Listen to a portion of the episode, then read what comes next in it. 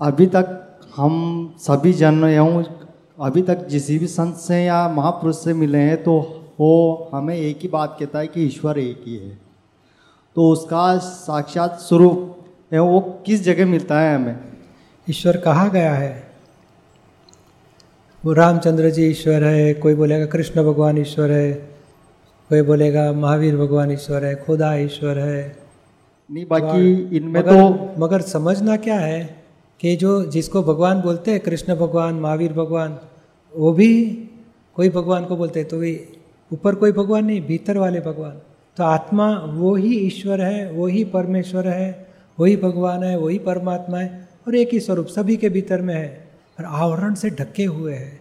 रामचंद्र जी, कृष्ण भगवान, महावीर, सब में प्रकट हो चुके थे।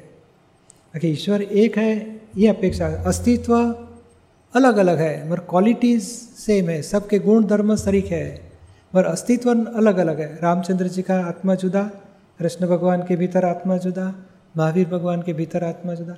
अस्तित्व अलग अलग है, मगर स्वरूप, स्वभाव एक सरीखा है। और वो ईश्वर, सब में एक सरीखा है। उसको पहचानो, उसकी आराधना करो, उसके साथ साक्षात्कार पाओ। लास्ट में उनमें अभेद हो जाओगे तो मोक्ष हो जाएगा अल्टीमेट